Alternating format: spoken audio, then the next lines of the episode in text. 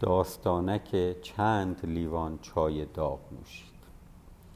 پنجره پر از گرمای تابستان پشت سرش بود اما باز هم می لرزید ژاکت پوشید کاپشن پوشید کلاه پشمی به سر کشید. چند لیوان چای داغ نوشید. بیفایده بود باز هم می لرزید دیگر چیزی به ذهنش نمی رسید بلند شد کولر را خاموش کرد. داستان آدم هایی که می‌دانند حالشان خوب نیست. یک جایی یک چیزی غلط است.